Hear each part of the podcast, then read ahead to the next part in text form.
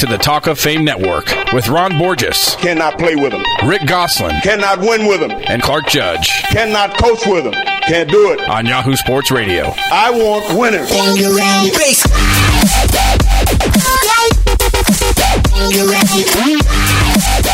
Our first guest is one of the most influential GMs in recent NFL history. Ernie Accorsi not only drafted John Elway, but engineered the out of the box move that delivered Bernie Kosar to Cleveland and the trade that delivered Eli Manning and two Super Bowls to the New York Giants. He's one of the smartest, shrewdest, and most trustworthy GMs I've met in any sport. In fact, Ernie was the first NFL GM I ever covered.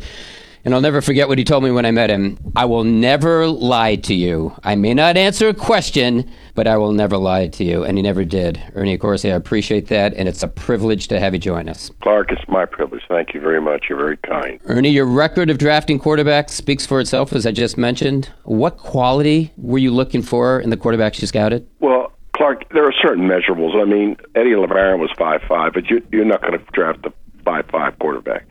Uh, so there are certain measurables, obviously, that, that are important. Although I'm not saying, uh, you know, that you have to be six four. Drew Brees proves that. Russell Wilson proves that.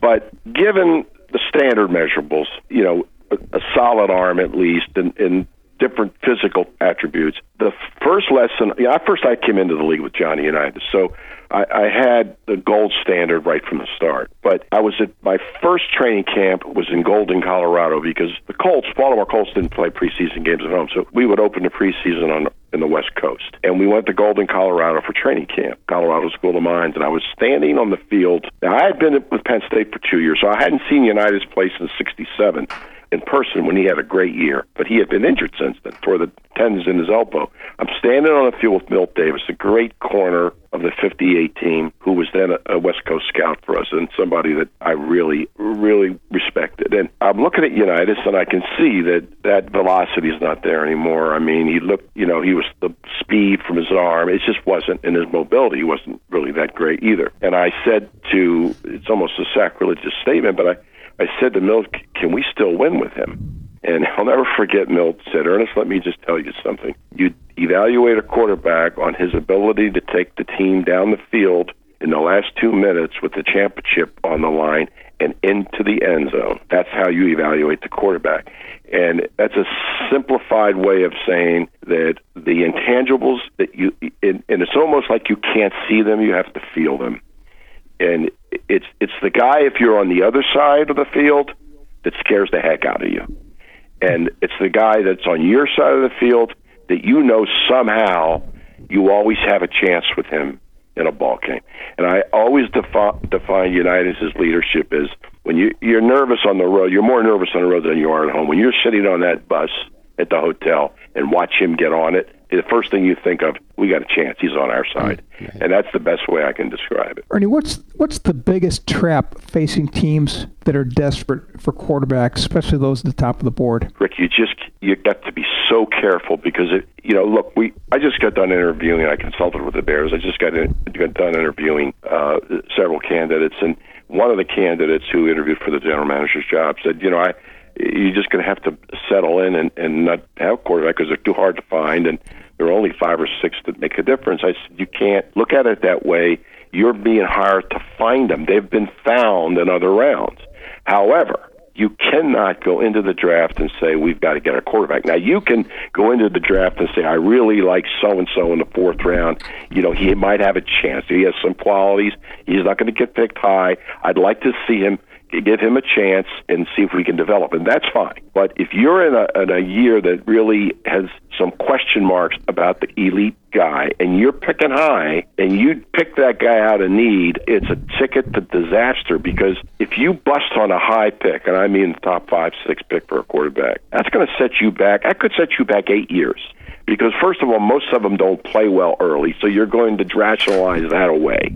And then if he's a bust and he doesn't improve, now you're into the fifth year and you know you've blown those five years, and now you have to start all over again, and it sets you back. I mean, if you're going to pick that high, or you're going to trade up high to pick the quarterback, you better hit on it, or you're probably not going to survive as a general manager. You know, Ernie, we we know about the home runs. Clark mentioned them. Elway, Kosar, Manning. Do you have an under the radar pick, uh, a pick that you're particularly proud of that maybe someone that exceeded expectations? I have a couple, and, and they're all kind of tied for different reasons it you know when we traded we made the Eli trade. We only had four picks for, for the next year and I got scorched on that.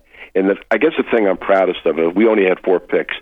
Three of them were were the cornerback Corey Webster just Justin Tuck and Brandon Jacobs. Uh, that's three out of the four players we picked. And I, I would say that without if we didn't have any of those three, just one of those three, we wouldn't have won the Super Bowls. But I'd say Justin Tuck. And and what happened with him was the same thing happened with Corey Webster. They're both first round players that were hurt, but they played hurt. If they wouldn't have played, they probably would have gone higher. But they played hurt and didn't play well. And we gambled on on Tuck as the big one because of my propensity for pass rushers, but but I think the gem that I'm proudest of is David Tyree, and and, it's funny. It isn't because of the catch, but we picked him in the sixth round. He was the best special teams player I ever saw in my 35 years. I mean, he made every tackle at Syracuse, on every kickoff, every punt. I mean, he was defied belief. You would turn the tape on, and you, you'd have to call other people in to say, "Look at this." So we picked him purely as a special team player. When we got him, we start. Eh, there's no tape on him as a receiver. When we got him, we realized this guy's not a bad receiver. But here's the interesting thing: he, I mean, he was a bonus as a receiver. He would have made the team as a special team player. The day before the Super Bowl, the first Super Bowl against Patriots, I did not go to practice. I ran into Jerry Reese in the lobby. He said, "You know, they they had some plays in for Tyree. He dropped every pass they threw to him." Now, here's what's so great about Tom Coughlin. He didn't get scared. I put him in the game at a pretty crucial spot. And, you know, the rest is history. He makes probably the greatest catch in the history of the Super Bowl. But I'm really, really proud of him because of, you know, he's a guy maybe you wouldn't have even picked because he didn't have a position. But it shows you how important some of these guys are in the later rounds. And you can find people. But Justin Tuck really because he was a third rounder. I mean, he was he was a first round player. We're talking to former GM Ernie Accorsi on the Talk of Fame Network. And Ernie, we're going to be talking about character versus talent on this show. How did you balance the two when you were drafting? And could you live with a guy who had a lot of one and not so much of the other? Well, that's a you know that's a tough question because it's it's uh, it's such a fine line. You know, I define character by something Jerry West, who I thought was a great general manager, said. The first question I ask when I scout a when I scout a player is is he a good teammate? You can't be a good teammate without some character. Now, you know, people can get into trouble. You have to study what trouble is. Is it just a mistake? Is it a mistake any one of us could have made, or is it is it a repetitive, constant disregard for rules and the law? Now, now you're asking, you know, you're asking for trouble. But here, here's an example. Plaxico Burress went to jail. Plaxico Burress was one of the best teammates we ever had and that'll be attested by other players on that team. One of the best people I've been around in pro football, a great person. And he made a terrible mistake. He did something that was not very smart. But if you don't go behind the scenes on something like that, then you miss a player. So it, it's you have to study. I mean, we look at their backgrounds going back to junior high school and high school, and, and what their behavior pattern is. When we signed Kerry Collins, I remember New York Times did a tremendous uh, take out on him. And Bill Pennington told me, he said, I talked to everybody from his junior high school coach to his high school coach to his teammates to teachers and everything else. He said, everybody I talked to, you had already talked to them. Now, he was at Penn State, and I certainly trusted Paterno. I had worked for him. And Pater, you know, I, and I trusted what Paterno told me, but that didn't stop us from making sure that we thought we had the basis of a real good person. And he, you know, he's lived an excellent life. Um, he he's been in no trouble. He really helped us. I mean, he didn't win a Super Bowl for us, but he got us to a Super Bowl, and he and he's been a terrific citizen ever since. Ever since that one incident that he ran into when he was in in Carolina. But so I, it you you have to have a guy who the other players will respect, who who isn't always looking to cause splits on your team, but and is a competitor. And and another test of it is will he play in the clutch? Is he somebody who comes through when the chips are down, or is he somebody that in the middle of October in the second quarter up by three touchdowns, he makes a play or two, but when the game's on the line, you can't find him. That that those are things that to me make up character. Ernie, when we had uh, Ron Wolf on, he told us the board was basically set a month before the draft.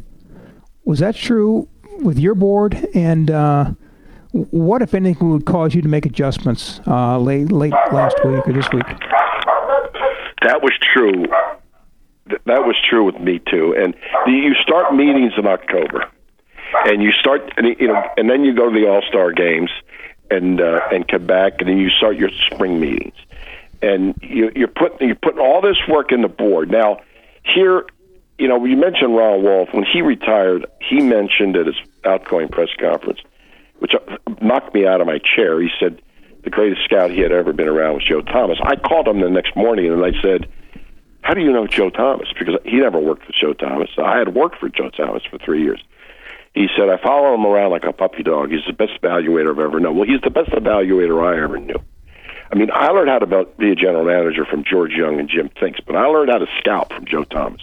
Hmm. and Joe would put that board up there, and you know what he would do now that things are a little different now? He would sit alone in that draft room with a legal pad, and he would write down 350 players in order, regardless of the position. Now, and he would just check them off, and that's how he would draft, with these exceptions when we picked Bert Jones, he wasn't picking Bartkowski the next year. And and if and if there were players that of somewhat equal ability, and there was a pass rusher there and a guard, he wasn't picking the guard. As you know, as he told me one time, when Wellington Mara's father walked out of Yankee Stadium on December twenty eighth, 1958, he did not say Art Spinney just beat us, okay?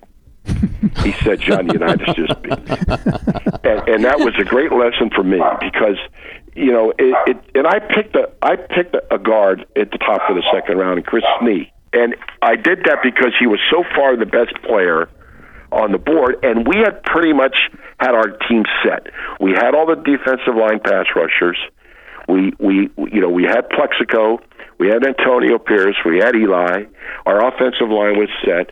Cer- certainly, we could have used another safety or another corner, but I thought our offensive line needed a tough young guy and he fit in perfectly. But not before, not at the expense of a pass rusher. Our pass rushers were pretty well set. Hey, Ernie, we're out of time, but we want to thank you for the insight. As always, a pleasure hearing from you. And take care of that dog. Take him out for a walk, would you please? that dog is, is a, you know, he's doing this for spite because I'm not giving him any attention. That's why. that was former GM Ernie Accorsi. Thanks again, Ernie. When we return, we'll talk character versus talent in the draft and maybe Ernie's dog. This is the Talk of Fame Network.